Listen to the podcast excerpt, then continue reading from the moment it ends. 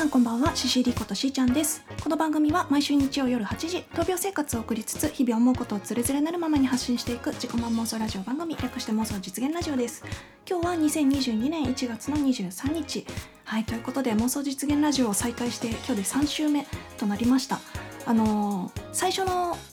あの久々の投稿と先週あたりまではまだあ懐かしいなこんな感じだったなみたいな感じで話してたんですけど3週目になったらねようやくあそうそうそうみたいな。このルーティンだわってしっくりくるようになりましたね。だいたい週末が近づくとあの次のラジオ何喋ろうかなみたいな感じで考えたりするんですけど。そそれまでの間は特に何も考えずに過ごしてます。今週はねえっと先週ちょっとお話ししてたように職場に挨拶に行きました。術後初めて。うん。あのーまあ菓子折り持って あの長いことお休みさせてもらいましてみたいな無事手術終わって帰ってきましたみたいな挨拶だったんですけど今回ね、えっと、うちの父も一応付き添って行ってくれて一緒に挨拶してくれたんですけど、あのー職場の方たちみんな喜んでくれまして「あのよく帰ってきたね」と「頑張ったね」みたいな感じで、はい、すごく嬉しかったです。であのうちの局長という方がいるんですけど局長はまあ春ぐらい4月ぐらいから本格的に仕事再開してもらえたら嬉しいなみたいなそそのぐらいを考えてるよみたいな感じで言われて「あそうですか」っつって私の中ではこう2月3月働けたら働きたいなと思ってたんだけどあのそんなに焦らなくていいよみたいな感じで言われて言われたんだけど 4月ぐらいからっていう話を局長がした直後に「あでもちょっと引き継ぎの仕事があって」みたいな「あはいはいはいはい」みたいな。でなんやかんやで2月3月も、まあ、慣らしとしてねちょこちょこ出勤することになったのであの、まあ、私としてはすごい嬉しいですね。あのまあ、術後さこう結構自由に動けるけどまだこうそこまで一人で行動ってしてなくってあのまあ冬っていうのもあるんでね。はい、だけどまあ、えー先週挨拶行ってで今週ねそのちょこちょこリモートワークとかもやれてそのメリハリのある生活っていうのが送れることが嬉しいんですよね。うん、ちゃんとやることやってで自由な時間はのんびり過ごしてみたいな。やっぱ休みってさやるべきことをやってないと心も休まらないというかそういうもんだと思うんですよね。うん、だから最近はちょっとこうこのこの時間からこの時間は仕事をやった。であとはのんびりお風呂使って夜はぐっすりみたいな。そういう心もねだいぶ元気になってきました。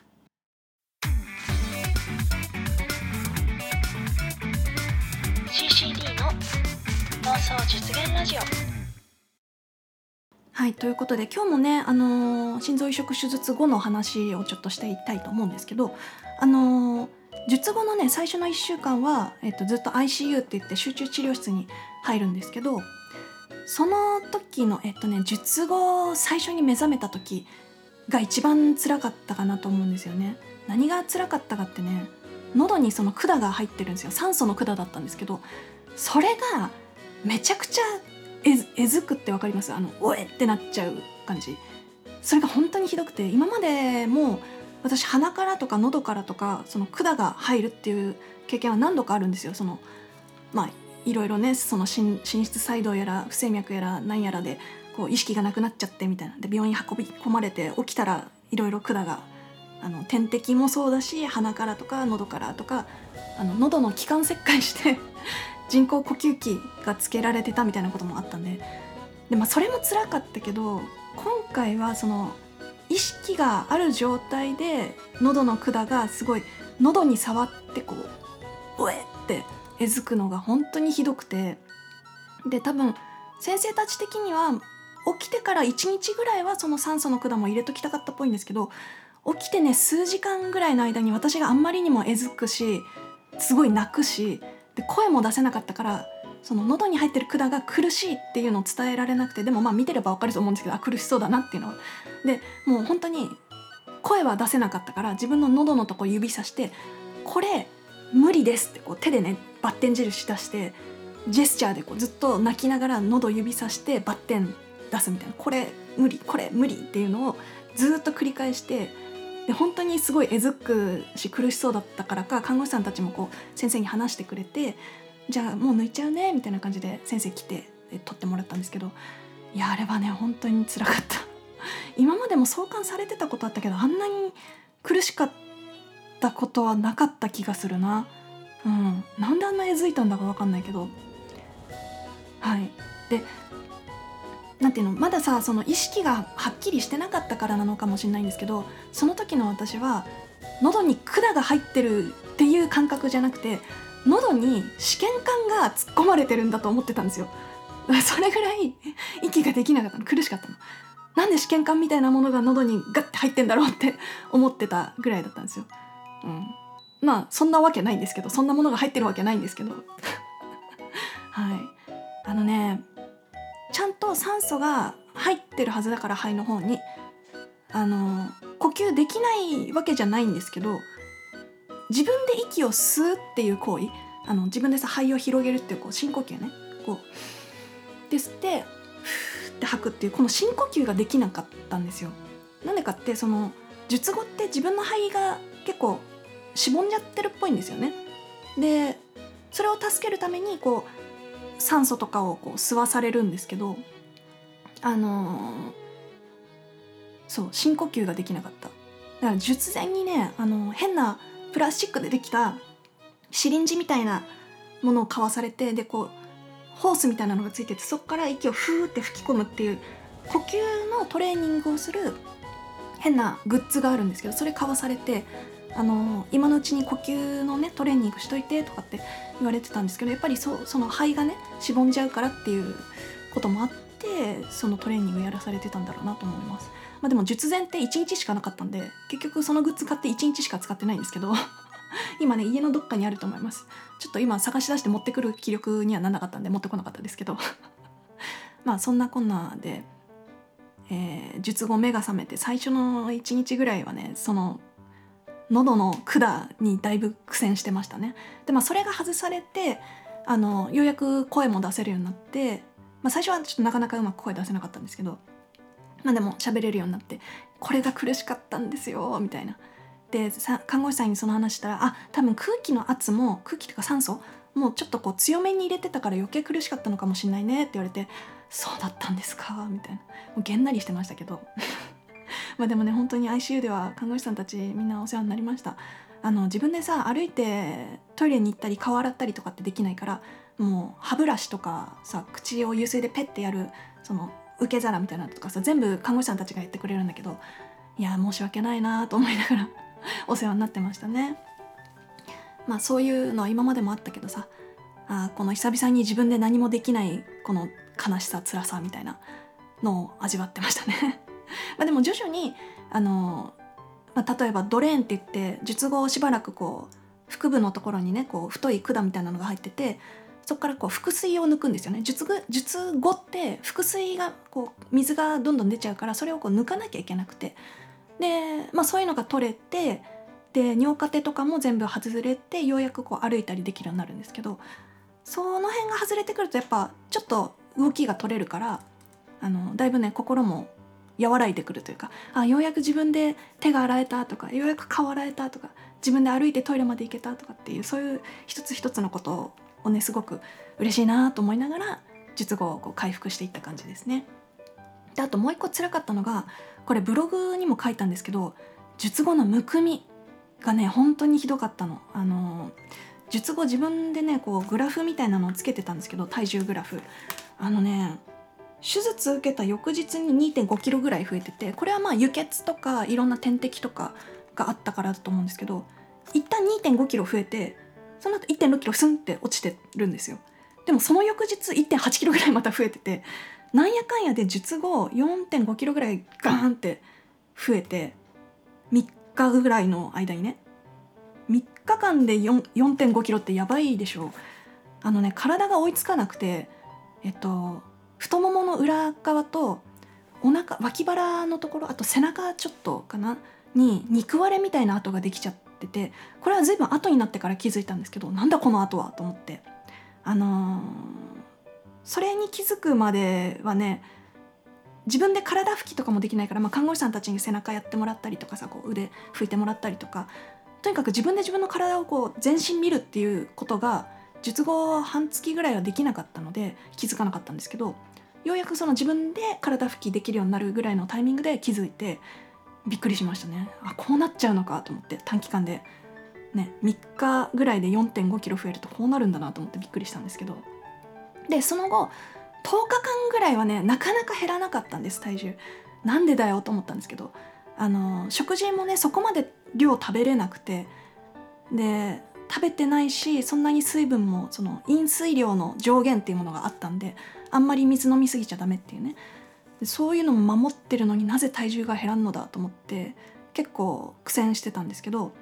あの足のむくみが本当に辛すぎて夜眠れないぐらいだったんです。でその話を看護師さんにしたらあのどこぞからねその処方として男性ストッキングっていうあのメディキュットのめっちゃいいやつみたいな医療用のさ本当にあの着圧ソックスね。を持ってきてくれてこれ処方で出せるから履いてみたいな感じで言われてでそれ履いたら2日で2キロ落ちてびっくりしましたね。効くなーと思って。でそっからねようやくちょっとずつこう加工してってくれてまあ術前の体重まで戻ってったんですけどいやでも10日間ぐらいはね本当になんでって思うぐらい水水分抜けてってくれなくてちょっと辛かったね。なんかね免疫抑制剤の影響でそのなんていうの？尿も出づらくなっちゃうみたいでそういうこともあったのかなっていう副作用ね、うん、あでもねありがたいことにその後、まあ、免疫抑制剤って心臓移植移植手術を受けた後は一生飲み続けなきゃいけないお薬なんですけどいろんな副作用があるんですよ。そのリンパのとこがこう腫れちゃってこうムーンフェイスって言って顔がボワーっと腫れちゃうみたいなのとかえっ、ー、と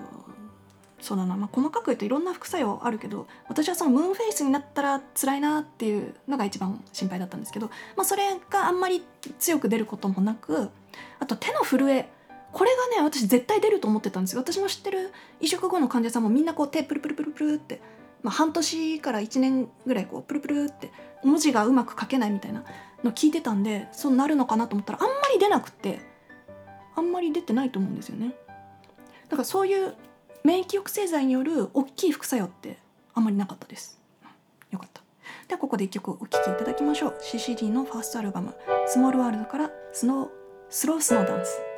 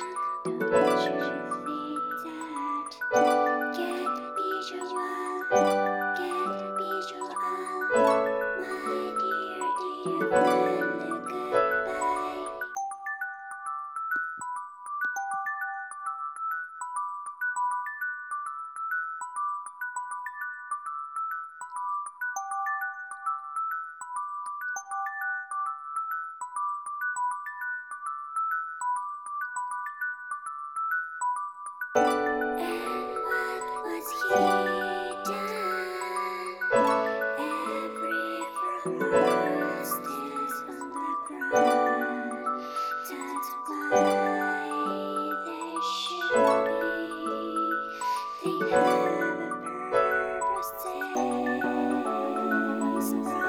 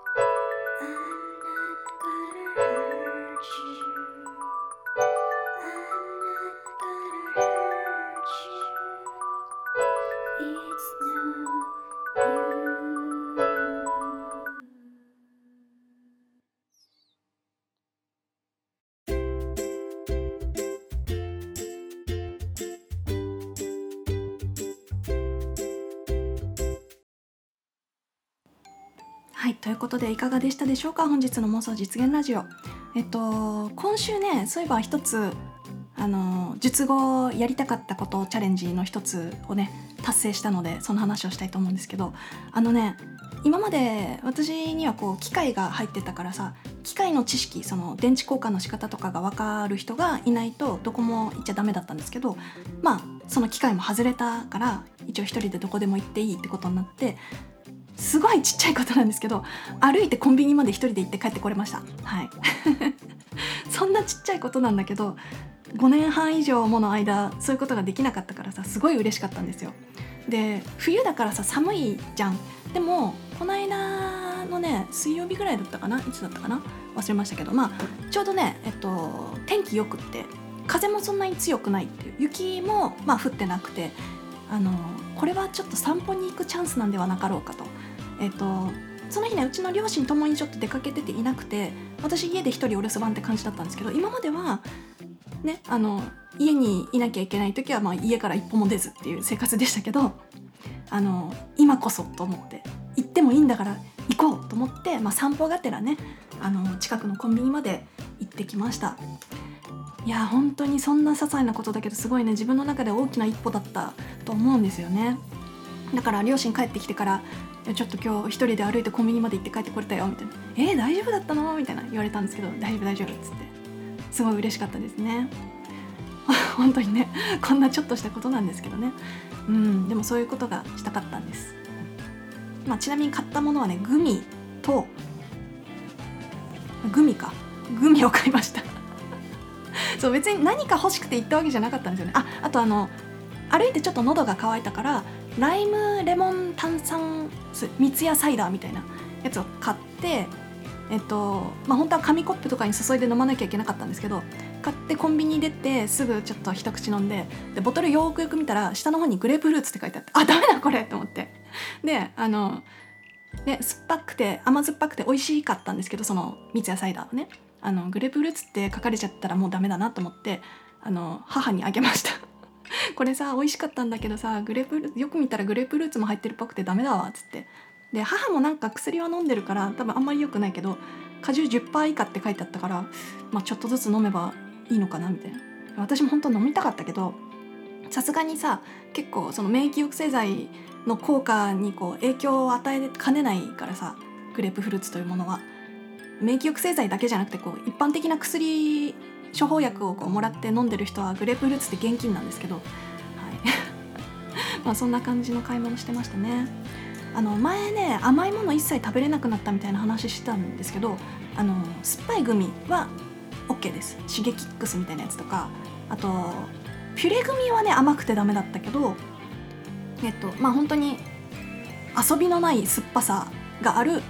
レモングミならいける。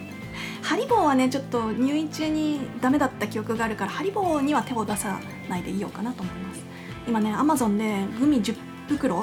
をガサッと買っちゃおうかなとか思ってます。レモンの美味しかったやつね、うん。はい。そんなもんかな。あとなんか話したかったことあったんだけど何だったっけかな。時間も残り少ないからな。あえっ、とね来週なんですけど来週ねまた私政権入院のためにちょっと東大病院にねおと お泊まりっていうか、まあ、入院する予定があるんであの政権結果が問題なければ来週も更新できるんですけどもしちょっと退院長引いちゃったら来週お休みになるかもしれません。今のところは3泊4日ぐらいで帰ってこれるはず。そう信じたい。じゃあ皆さん無事を祈っててください。また来週。バイバイ。はいすいません。あの先週いただいたコメントとかをねちょっと読ませてもらおうと思ってたの完全に忘れてました。ごめんなさい。えっと先週え YouTube の方にいただいたコメントです。えー YouTube ネーム木村智忠さんありがとうございます。しーちゃんさんやりましたね。なんか青空を全部飲み込んだぜみたいな晴れやかな感じが動画を見てるこっちも嬉しいです、えーおめでとう。じゃあ次は温泉に使って一杯やりながらの配信ですかね。なんて嘘嘘。でもそんなこともできるようになったんですよね、えー昔私もバーテンダーをやっていたのでトニックウォーターは水代わりに飲んでいましたよ。あの苦味が美味しいですよね。えーこの間も Amazon でケース買いしました。あはは、えーくれぐれも寒さには注意してあったかくしてくださいね。ということで木村さんありがとうございます。そう。あのートニックウォーターね美味しいんですよね。あれオンリーで飲むとちょっと甘酸っぱい甘甘くはないか。ちょっと酸っぱい苦みのある炭酸っていう感じなんですけどあれにねライムを入れるとねより酸っぱくなって美味しいんですよ。はい。木村さんも昔バーテンダーをやってたということで。水の代わりにトニックウォーターってだいぶ贅沢な。いやでもね私もあれはケース買いしてますから、うん、ウィルキンソンが好きです。えなんか青空を全部飲み込んだぜみたいな晴れやかな感じ。そうですか？嬉しいな。いやいや。温泉に使って一杯やりながらとかねやってみたいな。温泉はね一応術後1年間は我慢してって言われてますね。お風呂はいいんですけど家のお風呂はいいんだけどおなんかカツンつったペットボトルか。あのね1年経ったら温泉行ってまあ温泉の中でね動画回したりはできないと思いますけどあの温泉入る前と入った後とみたいな感じでこう Vlog みたいなのを撮ってねあのここで、妄想実現ラジオの中か、えー、CCD の平凡な日常の方かちょっと決めてないですけどそういう Vlog みたいなものもね後々お送りできればいいかななんて思ったりしてます。はいということで木村さんありがとうございます。えーそれからえー、と YouTube ネームバンバンさんありがとうございます、えー初めてコメントします、えー私は現在バド生活中、えーその時は必ず来るを心に刻んで日々生きています、え無事に移植が終わりこうしてまた元気に配信されて体験談やこれからの妄想実現が聞けることが嬉しいです。ということでバンバンさんありがとうございます。嬉しいです。あのーバド生活ね先週もちょっとお話ししましたけどやっぱりあのままならない思いになることすごくたくさんあると思うんですけどその時は必ず来るっていうそうそれをね私もずっとあの心に刻んで過ごしておりました。あの時はねやっぱりそこまでたどり着けるんだろうかっていう不安になることもあるんですけどあのやっぱり平穏無事に過ごせるっていうケースばっかりじゃないからさあの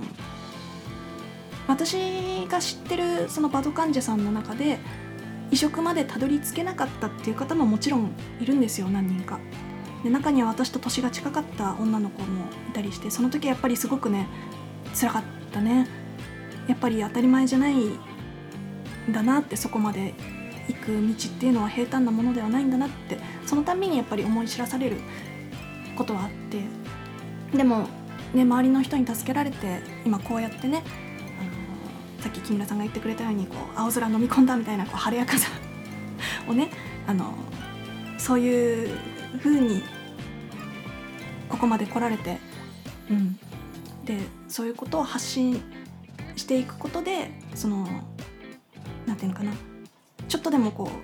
あこういう風に元気になっていけるんだなってこう励励みになるなって思ってもらえたら嬉しいななんて思っております。うん、バンバンさんありがとうございます。えー他にもね、えー、とコメントハートギフトをくださった勝也先生紫式布団さんバンバンさんモカさんマモルンさん友忠さん、えー、ぽいぽいさんマナさん皆さんありがとうございました。ということで今日はここまで。またね。